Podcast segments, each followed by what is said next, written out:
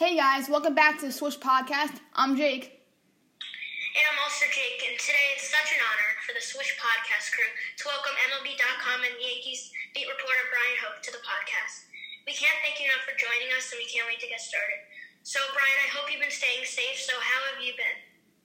We've been good. Um, my family and I, we stayed here in Tampa, Florida. We were, uh, we thought spring training would start up again here, but uh, kind of got caught by surprise the fact that spring training will now be at Yankee Stadium. So we're getting, we're packing up, we're getting ready to head north, and um, just looking forward to getting baseball back on the field. Um, sounds like July 1st, spring training, the second spring training will start. So be good to have the guys back. I think a lot of people were wondering if baseball could or would be able to come back this year, and I think it's a really good sign that uh, it sounds like they've come to some kind of agreement where it can be safe and uh, where they can really give this shot. So uh, I know I've missed it a lot. I've missed. Uh, I, I definitely baseball is kind of part of my life. You know, I, I set my schedule to where the Yankees are every night, and uh, without games on the TV or games to go to, it's uh, it's been a strange year so far. But uh, hopefully, it'll also become a lot of fun when they get playing games again.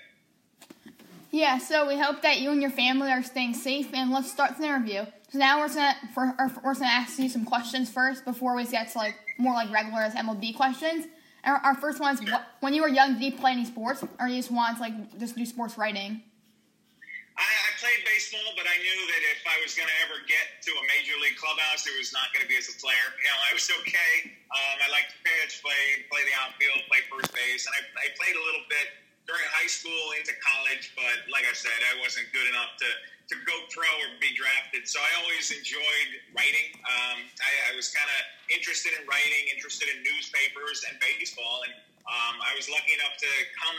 I was growing up. I was about your guys' age. I was 14.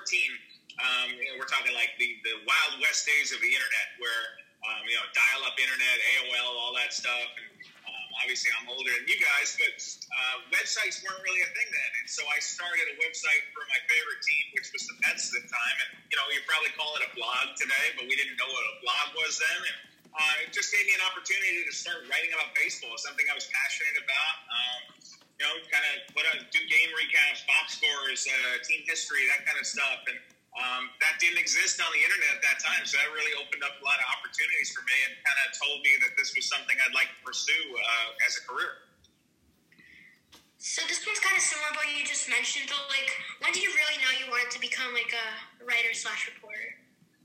Yeah, I don't think I ever really thought about it as a, a career, probably until I was in my late teens, probably a junior or senior in high school, and I actually got the opportunity to intern with the Mets my senior year of high school. Um, they reached out to me. They were starting up Mets.com, and I had this Mets webpage that uh, had gotten a, a, pretty good audience going. And so they said, hey, why don't you come to Shea Stadium and you can see how we're doing things. Maybe if you want to help out with some stuff.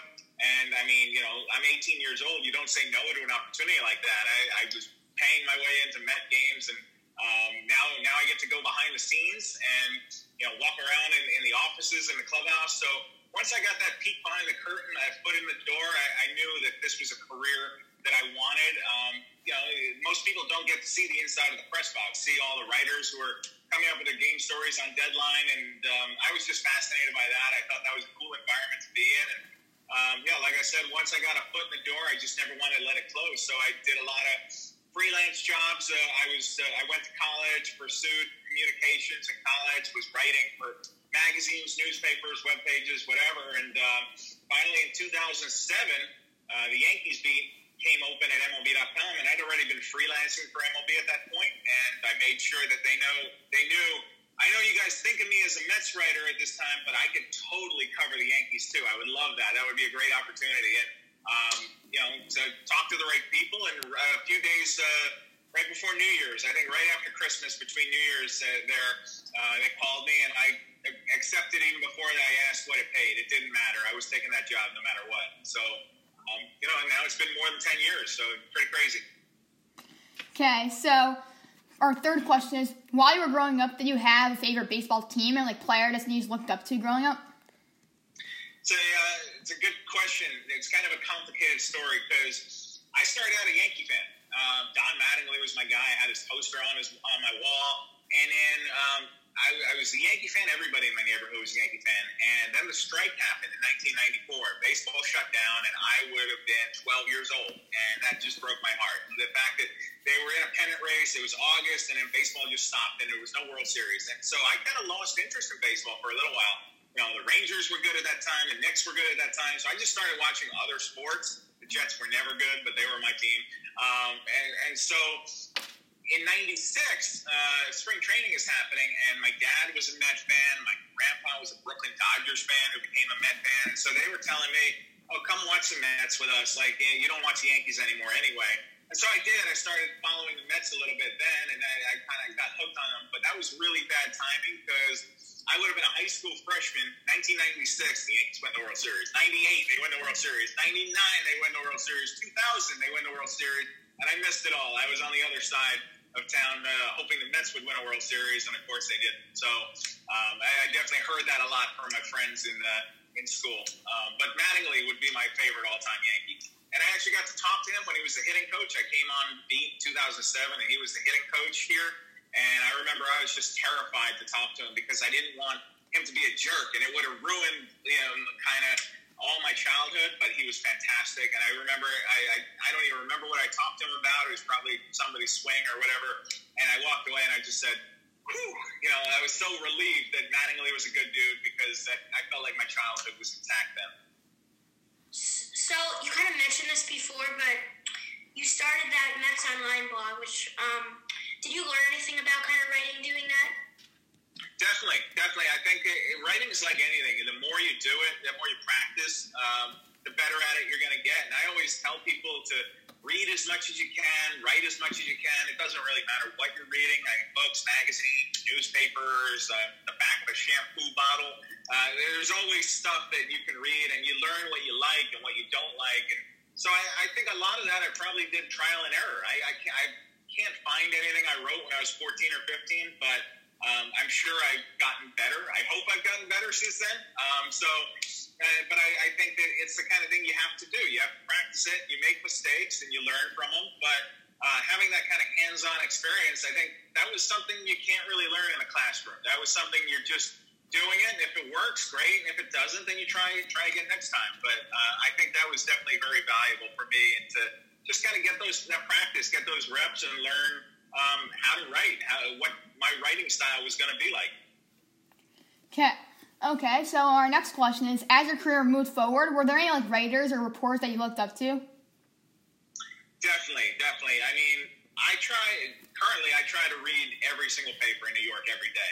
I, I don't get through all of them, but certainly the sports sections. I I try to read everything, and so um, some of the names that are coming to my mind. I mean, Joel Sherman at the New York Post, Jack Curry at the Yes Network when he was at the New York Times definitely read him a lot. Um, you know, pretty much everybody on the Yankee beat now. I think that they're a really quality group. Sweeny Murti at WFAN. I know he's not a writer, but I really respect the way he's able to interview people and he speaks so eloquently about baseball on the air.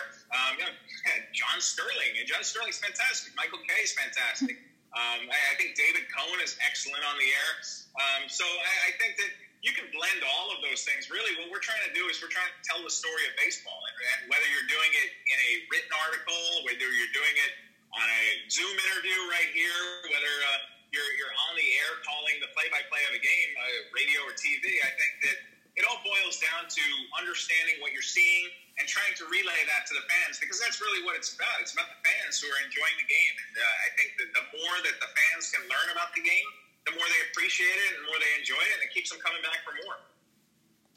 So going to 2007, you were named the Yankees YankeesMLB.com beat reporter. So what was that accomplishment like for you? Oh man, that was that was a crazy day. I remember, like I said, uh, I, I kind of touched on it before, but in 2006, I had been freelancing a little bit for the Mets. I was a backup reporter under uh, Marty Noble at Mets.com, and uh, Marty got sick. I think he got hurt. He fell down. I couldn't go to the winter meetings that year. So the winter meetings were maybe in Las Vegas. Uh, I, I, don't remember, but anyway, they all kind of blend together because they're all a hotel. You never leave the hotel for four days. So I had heard that Mark Feinsand, who was our Yankees.com reporter at the time, and I later wind up writing a book with Mark. I heard he got a deal with the New York Daily News, and so I made sure anybody who had any say in that uh, in that decision, I made sure, like I said, I know you guys have had me covering the Mets. I've only done a little Yankees to this point. You know, I went to Yankee Stadium a little bit. I remember talking to Aaron Boone, he was a player, and, and that kind of stuff. But um, I, I said, if there's any way you would consider me, I would totally call Yankee Stadium home. Like that would be great for me. I had been uh, kind of campaigning for a, a full time beat. I think I came close on the Orioles the year before that, so I was so the idea of having to getting to stay in New York and cover a franchise as decorated as the Yankees, I was 24 years old. Like that was a dream job. Um, and so, um, you know, a couple days before Christmas, like I said, or somewhere between Christmas and New Year's, they called me and said, "Would you like to be our Yankees beat reporter uh, starting on January 1st?" And I said, "Yeah." I mean, I didn't even have to think about it. And, uh, like I said, I took that job before I even asked what it paid. It didn't matter. The answer was yes. Okay, so fast forward 11 years, now it's 2018, and you published your first book called The Baby Bombers The Inside Story of the Yankees New Dynasty. So, what inspired you to write that book after 11 years of being the beat reporter for the Yankees? Yeah, a book was kind of a thing that I'd always thought about, just kind of this abstract thing, like, oh, I'd like to go skydiving someday, you know, but it was never, I had a plan to do it. And then, uh, if you remember back that year, that was when the Baby Bombers were huge. Aaron Judge was bursting on the scene. He was he was going to win Rookie of the Year in 2017. Uh, he had 52 home runs. He won the home run derby at the All Star game, and um, somewhere around after the home run derby at the All Star game, a publisher reached out to me and said, "Hey, you know, you're on the ground floor here. You're you're living with the Yankees every single day. You go where they where they go." we want to know about this Aaron Judge guy. And we went back and forth about a Judge book a little bit. And I said, you know, there's a better story here there's a bigger story to tell. And what I wanted to tell was the story of how the Derek Jeter Yankees became the Aaron Judge Yankees. And then that kind of brought in Didi Gregorius and uh, Gary Sanchez and Luis Severino, and of course Brian Cashman, who was the architect of all of it. Uh, Joe Girardi as the manager, and I said that's that's a better book than just talking about Aaron Judge, and uh, that turned out to be a good move because a couple of like quick Judge biographies came out that year, and a third one would have just kind of uh, bit of noise, I think. But the, the, fact that we had that inside baseball stuff, and I got great time sitting down. Uh, obviously, these guys knew me because I had been around the team every day. So being able to pick their brains and you know go into Cashman's office and say, all right, when you when you were going after Didi Gregorius, what made him so appealing for you? And kind of to go back all the way to 2014 when they've got Jeter leaving, and now it's like, all right, who's next? And then they were able to find that next core. Uh, that's what I wanted to write about. And look, they they all didn't pan out. You know, Judge has been great, uh, but he's been hurt a little bit. Sanchez has had his ups and downs. He's been more good than bad. Severino has been good, but now he's hurt. And Greg Bird didn't pan out. So um, that's the thing with scouting. You never know who, how many of them you're going to get, but if you get a few good ones like an Aaron Judge, you're going to be in really good shape. And that's where the Yankees are now with Judge, Gleyber Torres, guys like that. So since you cover the Yankees, how how do you think Gerrit, signing Gerrit Cole will impact them? And do you compare this signing to any other signings an MLB team has made or the Yankees? Mm, I mean, it's a, it's such a huge signing for so many reasons. Because if you go back a couple of years, the one knock against the Yankees was, well, they don't have the starting pitching. And now you've not only gotten an ace right-hander, but you took him away from the Astros, a team that has really been a thorn in their side and knocked them out of the playoffs last year. So uh, the Astros are weaker. Uh, the Yankees are stronger, and that's that's worth every dollar on Gerrit Cole. And you know, I can't wait to see him pitch in pinstripes because uh, I feel like we've been waiting forever for it. But I just from being around him a little bit in spring training, it was really impressive to see the way he worked. It's not just the fastball and, and the breaking ball and stuff, which is nasty. It's really nasty, but it's. Uh, he's like a professor of pitching. I, I, talk about a lot. You know, and just watching how guys congregated in his locker. They wanted to talk pitching with him, whether it was hitters, uh, coaches, other pitchers. Like they broke it down with Cole because he saw the game on a different level. Um, there was a day during spring training where he was just kind of throwing on a backfield in Tampa, and, and they were doing simulated innings. He was facing some of the guys on his team. And the media was in the third base dugout. And so he pitched his inning. He came in. Kyle Higashioka was the catcher and he sits down next to Higgin. He's like, "All right, so why did you call a change up here against this guy? What were you trying to do?" And I said, "Whoa, it's like February 20, and like you are locked in on this." And so um, eh, that was kind of a glimpse of uh, what I think Gerrit Cole is going to bring to the Yankees. I think he's super serious about what he does. I think he's an intense competitor. I think that uh, he is just he's kind of a level above most guys because you know I don't know if you've been to a spring training, but a lot of guys when they're in there for the first or second time, they just throw their pitches and then they go shower and they're off to the golf course, whatever. The fact that Cole really wanted to kind of dig in and get to know his catchers and, and kind of find out why do we do this here against this guy and what did you see and like how are we going to attack these guys? I can't wait to see it in the regular season. I think it's going to be really cool. Okay, so our next question is Last year you co published your second book called Mission 27. So, how do you choose that topic about the Yankees' last World Series race? Yeah, that was a cool project for me, especially. Like I said, Mark and I, Mark Feinsand and I, uh, worked on that together, and we were both on the beat in 2009. And so there was so much going on that season with the closing of the old stadium, the opening of the new one, the fact that they signed CC Sabathia, AJ Burnett, Mark Teixeira, Nick Swisher came over in a trade. You had so many big personalities uh, coming into that clubhouse to open the new stadium. At the same time, you had the core four still there. You had Derek Jeter, Jorge Posada, Andy Pettitte, Mariano Rivera.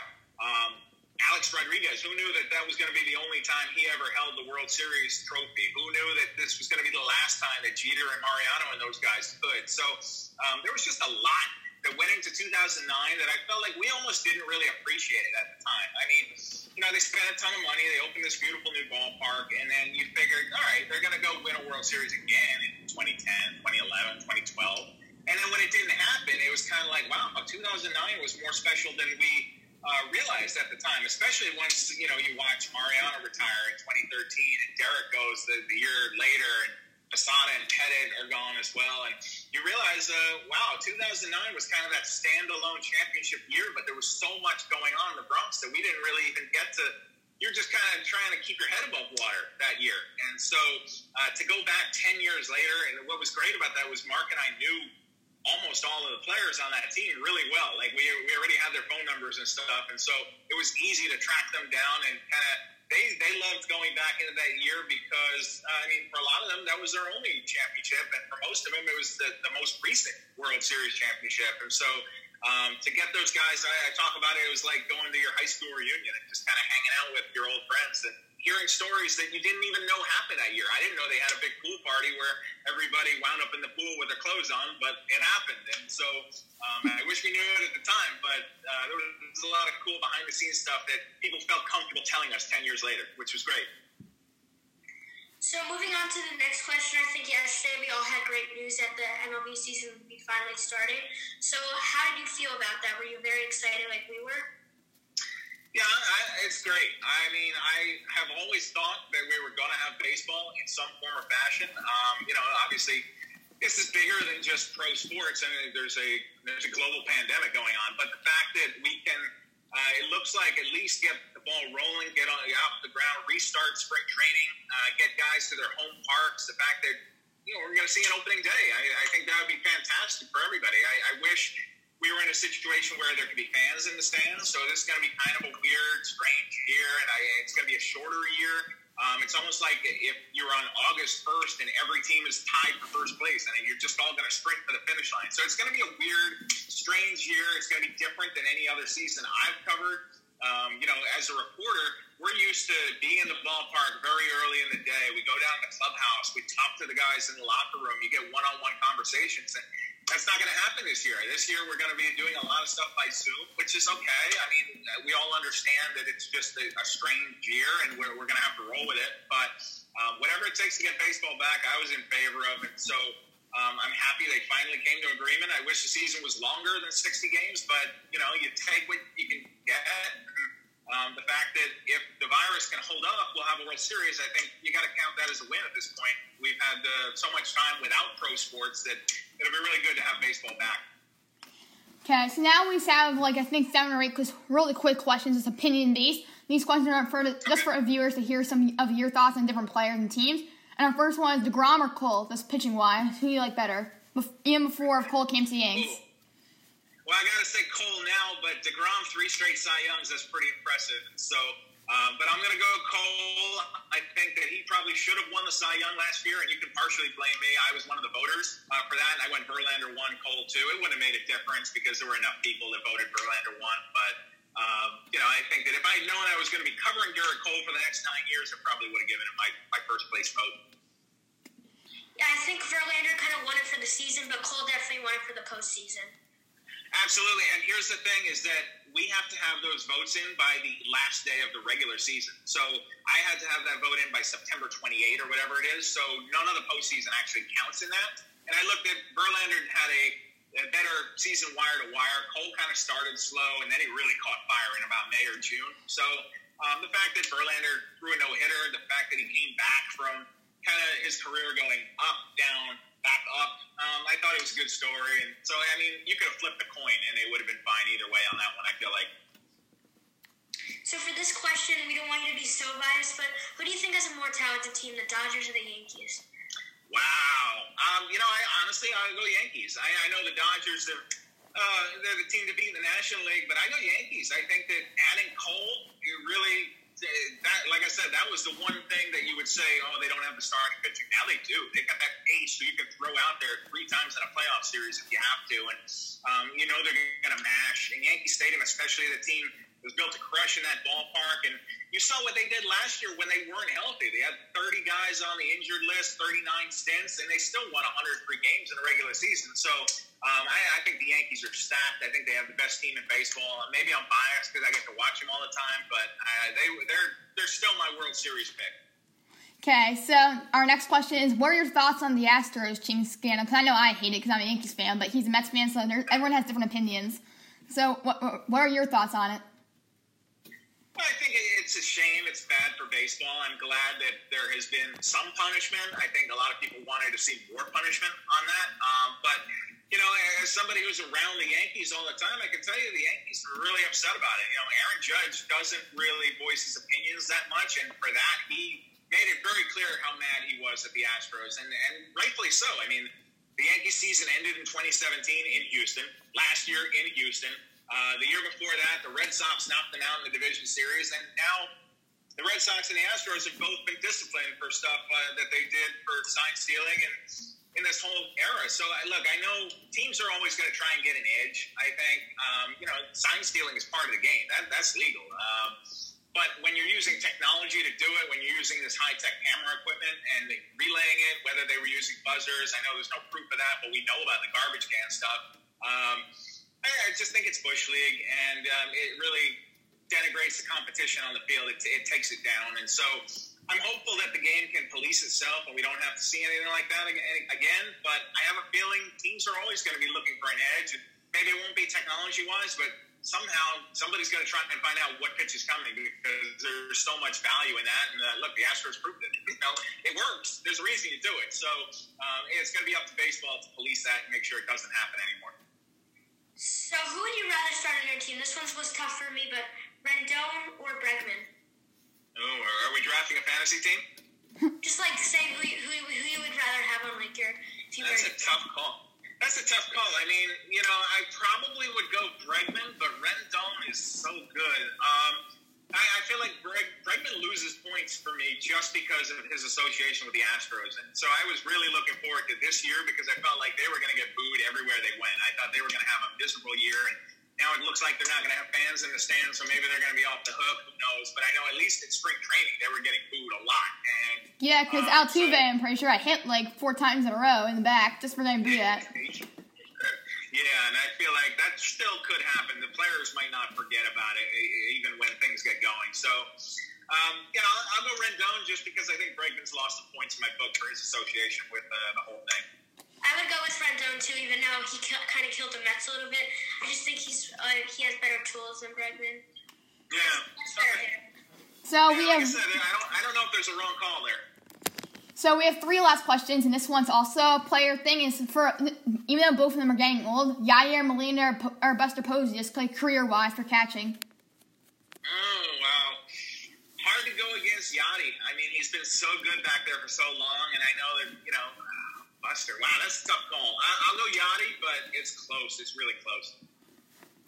So this one's kind of a double question. Like, first, like, it's the same people, but like, who do you think was a better player, Derek Jeter or Mariano Rivera? And which one was your favorite? Wow. To, and which one was? Wow. That is a good question. I mean, it's hard to compare a shortstop to a closer, but and Derek played every day, but Mariano, I mean, Mariano was there when it counted the most. Uh, he was there, you know, succeeded in the most pressure packed situations. Look, I, will go with this. You, you've given me some time to think about it, I guess. Mariano Rivera is the greatest closer in baseball history, the greatest relief pitcher. Derek Jeter is one of the greatest shortstops, but he is not the greatest shortstop. So I got to say, Mariano, he's the best ever at what he did. Nobody's going to ever get 652 saves. Um, you're talking about the Mount Rushmore of Yankees there. I mean, Derek and Mariano belong with Babe Ruth and Lou Gehrig and Joe DiMaggio and Mickey Mantle. But if I got to pick one guy, uh, I'll go with Mo. Um, and they were both great to cover. I mean, that was the coolest thing was coming on the beat in 2007 and being there for so long. I got to cover years and years of their careers and got to know them on a first name basis, and they knew my first name. And you know, we would talk about stuff that wasn't in baseball. You know, one of my favorite memories is when uh, Mariano called me over to his locker in Kansas City one day, and he wanted to talk. He asked me, "Do you have a girlfriend?" And I said, "Yeah, yeah, I've been dating a girl for three or four years." And he says, "Oh, you have to marry that girl." Like, and he started telling me about his life advice and uh, why it was so important to, to have a wife and what his wife meant to him and his career. And I was just kind of like wow, this is a lot different than what we usually talk about. But he wanted to talk about it that day. And I did wind up marrying that girl eventually, and she's my wife. And we have two daughters now. So, kind of a cool story. The fact that Mariano gave it kind of his stamp of approval. Okay, so our last question before we end off this podcast is this is probably the biggest question of all. Who do you think's gonna win the World Series this year, if there is one? Just not biased. I'm guessing Yanks because that's what I think too. Because based on the top two, th- two teams, in my opinion, are Yanks and Dodgers. Said Yanks are better. So if I had to guess, it's gonna be the Yankees. That's that's my guess. Even though I could be biased, I'm a huge Yankees fan. So what do you think? Just I'm going Yankees all the way. I think that this is their year. I, I said that February and March. Um, it's obviously going to be different now. And, you know, that's the thing with this uh, 60 game season. The Yankees are really built, most teams are built for the marathon, for 162. The fact that you're playing only 60 now, if you lose eight out of ten, that can really hurt your chances of, of being in this uh, in the postseason. So they're going to have to make sure that they continue. That you can't fall in any long losing streaks. But I do feel like they have the depth. I feel like they're going to outslug a lot of teams. Adding Cole is huge, but on top of that, guys like Tanaka, guys like Jay Happ. Uh, uh, Jordan Montgomery, these guys are going to have to play a role. James Paxton, um, they, are going to have to lead the pitching staff because I feel like uh, the starters are going to have to carry it a lot of the way, and um, you're going to really push guys a little further than you would if it was a, a longer season because these games are just going to be so important. Every game is almost going to be like a playoff game. So that's going to end off our podcast. And thanks so much, Bryan, for joining us again. We really, really do appreciate it. And to our listeners, please make sure to donate to our GoFundMe charity to help COVID 19 relief which the link is in our bio on Instagram. And please comment, follow, and drop a like on our podcast on Spotify, Apple, and SoundCloud. Thanks a lot, Bryan, and just have a great day and stay safe. You got it, guys. Thank you for having me, and uh, pleasure. And good luck. And thanks for the listeners for listening. And Bryan, we hope you enjoy the shortened season. I hope we all do. So, yeah, thank you guys so much. Thank you. Awesome. Thank Peace. you.